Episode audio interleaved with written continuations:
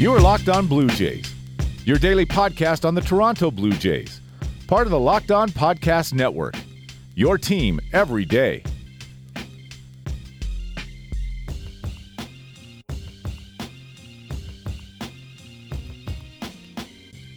Hello, friends. This is Sean Doyle, host of the Locked On Blue Jays podcast, your daily podcast dedicated to the Toronto Blue Jays. Now, I also cover Canada's team at the site I founded, jaysfromthecouch.com, and I host Jays from the Couch Radio. And I'm also the co author of the Jays from the Couch Guide to the 2018 Toronto Blue Jays, which you can find on Amazon. Now, whether it's TV, radio, or in person, I'm always happy to talk Blue Jays. So hit me up on Twitter at DoyleJFTC. I'd like to welcome you to episode four of the Locked On Blue Jays podcast. I'm really excited to be branching out to the Locked On Network associated with FanRag Sports. I'll be with you for the entire 2018 season as we look to bring you great audio content every day. So for episode four of the Locked On Blue Jays podcast, I'm going to chat with Adam Seth Moss of Locked On Yankees to get his thoughts on the New York on New York's chances this season and how he feels about a series split to kick off the 2018 campaign. So after dropping the first two games of the 2018 season to the New York Yankees, the Blue Jays looked to be in rough shape. The offense forgot to come north with the team, apparently. They struck out a dozen times a game. It's been brutal. But, as baseball is wont to do, things balanced out. Toronto ended up with a series split thanks to some thunder from Justin Smoak, who hit two bombs, including a grand slam. Watching the Blue Jays beat up on the Yankees bullpen was unexpected, I'll be honest, but oh man, so enjoyable. And to talk about all of this, right now I'll bring in Adam Seth Moss of Locked On Yankees to discuss the powerful Evil Empire in the first series of the 2018 season. Adam, welcome to the Locked On Blue Jays podcast. Thank you so much. I appreciate it. So, listen, I'm going to be honest with you. The the Toronto Blue Jays fan base isn't exactly friendly territory for the for the for the Yankees. Trust me, I live in Buffalo, New York. I understand. Oh, see, there you go. All right. So, generally speaking, though, let's start. Let's go back a few months before we get into the season here. I want you to walk through for our listeners where you were the moment you found out that Giancarlo Stanton, the human science experiment, was coming to New York. Interesting, interesting story. Actually, it was frigid. My father's car broke down when the new with a flat tire when the um, news broke, and we're sitting there and like, got to be like five degree weather, freezing our brains off, and I'm in my car looking at my phone, watching all this, watching Twitter intently with all these rumors, reading Joel Sherman being a sarcastic person the entire time, just enjoying this fact that we're about to replace Matt Holliday with a beast. Mm. And I. I I have to be honest with you from a Toronto Blue Jays perspective. Not that there was any chance on God's green earth that the Toronto Blue Jays would bring in Giancarlo Stanton and his his billion dollar contract, but from the outside, it looked like even though the Yankees were taking on a bit of money, it looked like a deal that was heavily that heavily favored New York, uh, almost like a steal kind of thing. Was the sense in the New York fan base that the, that the Yankees pulled one over here, or that Derek Jeter helped them out a bit? Uh, there was quite a bit. I don't think the, the Derek Jeter part. I don't think was big on the Yankees fan base. I think a lot of opposing fan bases thought that. Hmm. Uh, everyone else thought with the what he gave up, Jorge Guzman, Jose Devers, the bro- it's the brother, the cousin of Boston's Rafael Devers and Starlin Castro, who had been our second baseman the last two seasons. Um, it seemed like a steal because we're getting Giancarlo Stanton. There's not much more than name value to explain why this is a steal. Hmm. Yeah, fair enough. Fair enough. I guess if you're everybody else, you're like, come on. you know, it's one of those things, I guess, where the, the rich get richer. But if you look at the, the whole offseason as a, as a I guess, a bigger picture, uh, I want to ask you about the starting rotation because bringing CC Sabathia back and Masahiro Tanaka not opting out, it kind of looks like the Yankees didn't really do anything to improve their rotation. But in in your mind, does that worry you? Not at all. I mean, we have a lot of prospects hiding in the background, and greatly the assessment by other scouts is the fact that the Yankees can now produce 95 mile an hour flamethrowers by trees practically. Everyone they produce seems to start throwing 95 with regularity. So, and with Justus Sheffield, the prolonged wait of Chance Adams, who was a reliever turned into a starter, just bringing back CC on a one-year deal was the most important thing. Now, there was questions whether or not he'd go to Toronto, mm. but he obviously he mentioned after he signed with the Yankees he didn't want to have to face us in this offense and would rather be a part of it. yeah. Um, as for Tanaka, I don't know what what Casey Close was thinking, but the man is a genius. Casey Close being Tanaka's agent and just telling him don't opt out. We it's possible we don't know if his elbow has gotten worse in the last three years, but Casey Close did a great job keeping him from getting not getting money he deserved. Hmm. Yeah, fair enough. Fair enough. All right, so generally speaking, heading into this off season, everybody you know, it, it, it, depending on who you ask, it's either the Yankees or the Red Sox who will, who will win the division. And I would hazard a guess that most people actually would uh, favor the Yankees.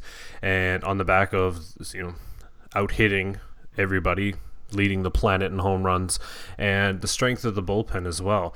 Uh, so, with that in mind, I wanted to get your thoughts on where you see this Yankees team finishing and how that will impact the rest of the playoffs and the American League East this is one that's been driving me crazy since the season started, and we have the full rosters because Boston is clear is the clear opposition, and Toronto is the clear spoiler. Um, the the problem is I can't put a number. It's going to be totally dependent on a healthy rotation and a healthy set of um, bats, which has definitely been a question the last two days. Um, but regardless, I still would probably favor the Yankees, not as quite as much as a lot of the projection systems say, where some have them close to 100 wins, some have them in the high 90s. I would probably put them more like 94 until I see some full-out effort. Hmm. Well, and it's so hard to tell at this point in the the season anyway, and the, the, you know all the projections. I I, I I guess what what I do is I kind of just look at them and say, okay, yep, that's that's nice. Let's play some baseball and find out because everybody has the Toronto Blue Jays finishing, you know, maybe the second wild card, and that's based on how in my mind, I think it's more has more to do with last season than this season because they put a lot of effort into kind of raising the floor of their talent level and covering for guys going down. And so, you know, a lot of things have to go right. But in my mind, I could see the, this being a, a three way three way race uh, for the division, but. It, it, how they get there is going to be different. I think Toronto is going to have to have you know, sacrifice a chicken or something and pray to the baseball gods that everything goes absolutely right in order for, for that to even come close to happening. Whereas New York and even Boston can kind of get there anyway. I don't think they need as much to go right. But as you said, if, if there's uh, you know, if injuries happen in New York the way they did in Toronto last season, the division could look a lot different in August, right? Yeah, my major concern with the Red Sox more than anything is that rotation staying healthy because the offense is was you got JD Martinez, but you didn't improve it all around. Mm-hmm. Mitch Moreland's nice, but you're not going to get more than Mitch Moreland than you're going to get out of JD Martinez. One last year, Hanley, I, a lot of players on their walk years, such as Craig Kimbrel, if someone gets injured, that, that season's going to fall apart, much as it did last year, where – they should have put away the Yankees a long time ago. Then the Yankees held out until like game 161 of having a chance to win the division. But so oh, when oh, you sorry. talk about the the rest of I guess the the only other thing I'd like to talk about is the idea of having new managers. Aaron Boone in New York is he's he's not Joe Girardi, and I want to talk about Joe uh, here in a bit uh, when we get into the series breakdown. But what impact do you see Aaron Boone having on this roster, and maybe to you know to a lesser extent, uh, Boston and, and Joey Cora?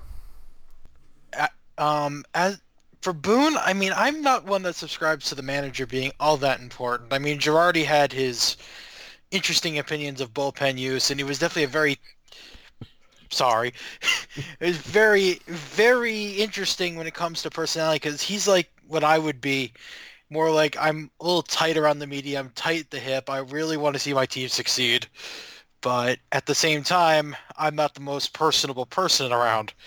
Um, at when, from what we had found out, Girardi seemed seemed to affect, especially with Gary Sanchez, um, some questions of personality conflicts. Mm-hmm. But as for Alex Cora, John Farrell needed out. I mean, by the end of that tenure, it looked awful. Like he didn't even know the rules of the game. And no offense to John Farrell, he's a great pitching coach. I have never questioned that. But he is not built to be a manager, as I'm sure you saw in Toronto. when when Cito Gaston left. Well, see, listen, I was going to say like you don't have to talk to me about whether or not John Farrell should be a manager because, yeah. Anyway, I, I'm not going to go there because there's a lot of anger and stuff like that in Toronto Blue Jays land about John Farrell leaving for his dream job. But you are absolutely right that he needed out of that dream job. He needed to wake up very quickly. Um, so let's get into this here. The 2018 season has started and it started off in Toronto. Two games where the Blue Jays struck out 12 times per game. It was painful to watch as a Blue Jays fan because you have.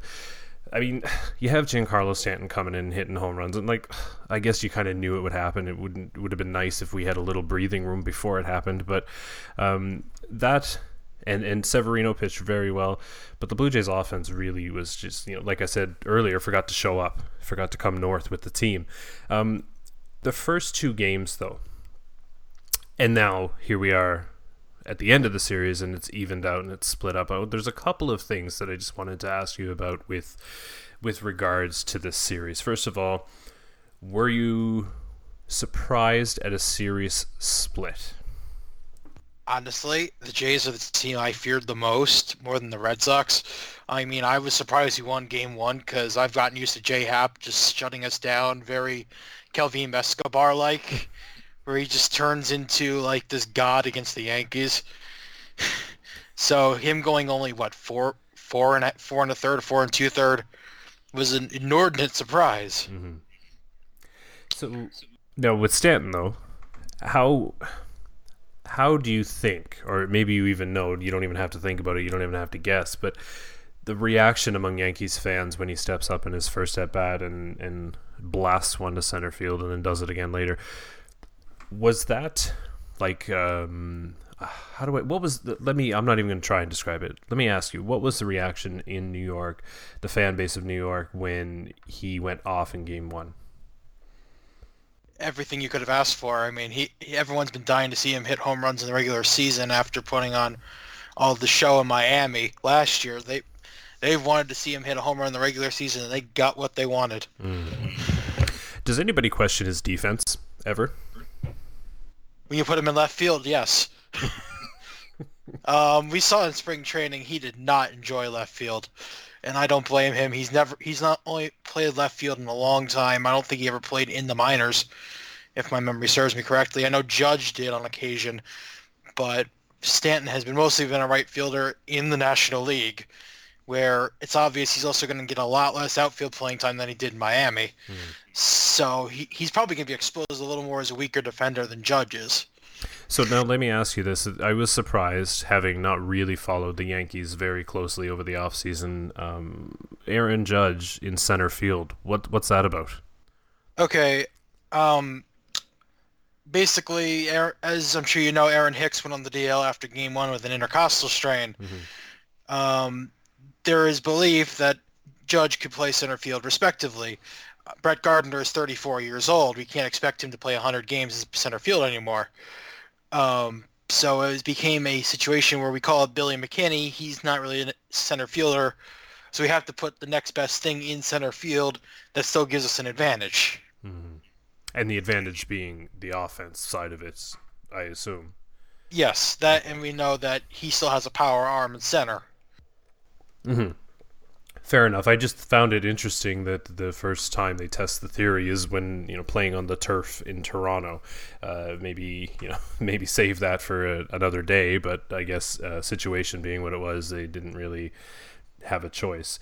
Um, I also wanted to talk to you about the Yankees bullpen. Arguably, one of, if not the best bullpen uh, in the AL. What is it about this bullpen that makes them so dominant in your mind? for the most part, outside of Robertson, everyone throws 95 or more. Mm-hmm. um, Tommy Kahnle, Chad Green, Dellin Betances when corrected, and Aroldis Chapman, who is a beast of his own right. so I want to ask you actually about Betances because how how I like Adam, I need you to tell me this seriously. Kevin Pillar steals second, and then third, it was like you know not just defensive indifference; it was like New York indifference, and then they allow him to dance off halfway to home, and then he scores standing up. He stole home standing up. Uh, and Betances threw it to the. what I thought maybe he was just giving the ball to to Aaron Boone, saying "Take me out" for a second there. Um, that's how bad his throw was. What can you walk me through how that happens? Betances' problem since late of last season has been mental. A lot of it is mental, and especially when Pillar was at third base, he's clearly trying to goad um, Betances into balking, and Betances is quite aware of that to the detriment of himself, where he's trying to focus on getting a pitch over, that he throws it. Pillar does the, I think, the right thing in challenge in challenging him because of his six eight stature. It's going to take a second to get the ball there. Mm. Um, it's all mental, and that's and everyone knows you can steal on Betances. It it's it very Jon Lester like in obviousness. right, right. But you know what? If Betances makes a good throw home, Kevin Pillar looks like an idiot. Uh, but instead, he he managed to to steal a run there. So. Ugh, it, it was just funny to me. I couldn't believe you know a guy stealing three bases. But anyway, um, the bullpen being what it is, though, how significant is it in your mind to see, in particular, game four of the series, Justin Smoak hitting uh, late home runs and then a grand slam off of David Robertson?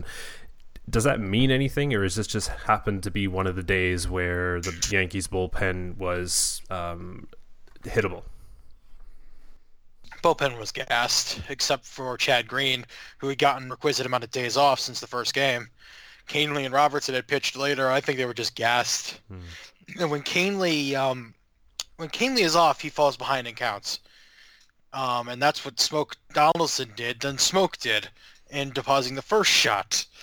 As for Roberts, this grand slam off of Robertson, that just became a game of curveball, curveball, curveball, curveball because Robertson has an 0-4. Robertson, to be Smoak has a 4 and 0-4 record against Robertson including a bunch of strikeouts. So the theory is let's go strike out again with a curveball, and you just kept fouling off curveballs. So you got a fastball you like and deposit it out of the park. Yeah, and I think that that was what I, I had heard after he said I tried the curveballs, and, and I got to be honest, it's a good plan against Justin Smoak. In fact, most of the play, most of the hitters on the Blue Jays roster, that's what you want to do. You throw them curveballs because, eh, they're you know anyway.